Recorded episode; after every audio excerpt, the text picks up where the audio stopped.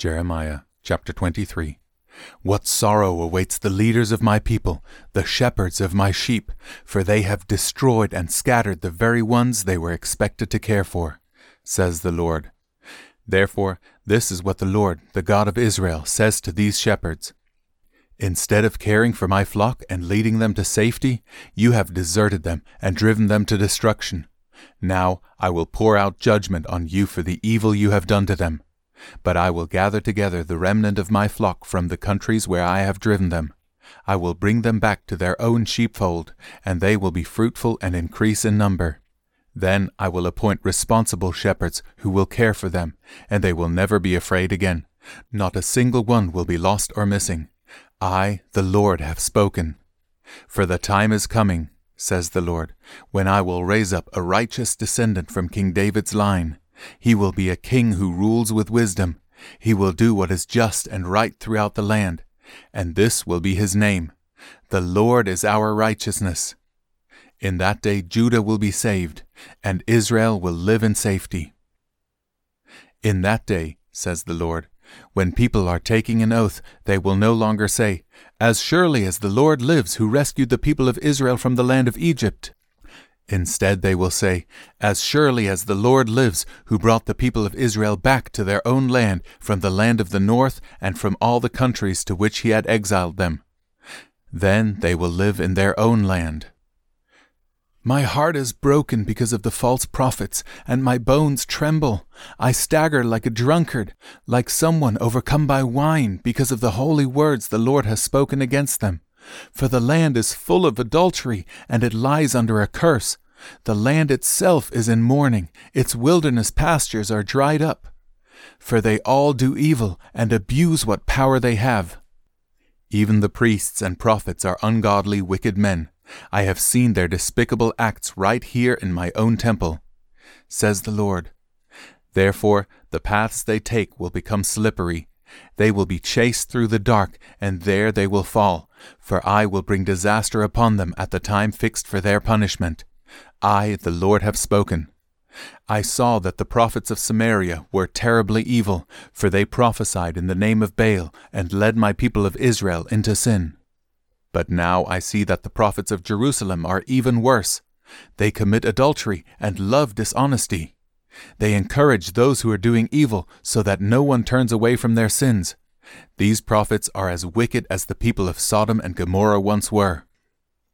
Therefore, this is what the Lord of heaven's armies says concerning the prophets I will feed them with bitterness and give them poison to drink, for it is because of Jerusalem's prophets that wickedness has filled this land.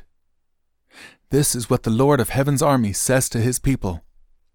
Do not listen to these prophets when they prophesy to you, filling you with futile hopes. They are making up everything they say. They do not speak for the Lord. They keep saying to those who despise my word, Don't worry, the Lord says you will have peace. And to those who stubbornly follow their own desires, they say, No harm will come your way. Have any of these prophets been in the Lord's presence to hear what he is really saying? Has even one of them cared enough to listen? Look, the Lord's anger bursts out like a storm, a whirlwind that swirls down on the heads of the wicked. The anger of the Lord will not diminish until it has finished all he has planned. In the days to come, you will understand all this very clearly. I have not sent these prophets, yet they run around claiming to speak for me. I have given them no message, yet they go on prophesying. If they had stood before me and listened to me, they would have spoken my words, and they would have turned my people from their evil ways and deeds. Am I a God who is only close at hand? says the Lord. No, I am far away at the same time. Can anyone hide from me in a secret place? Am I not everywhere in all the heavens and earth? Says the Lord. I have heard these prophets say, Listen to the dream I had from God last night and then they proceed to tell lies in my name.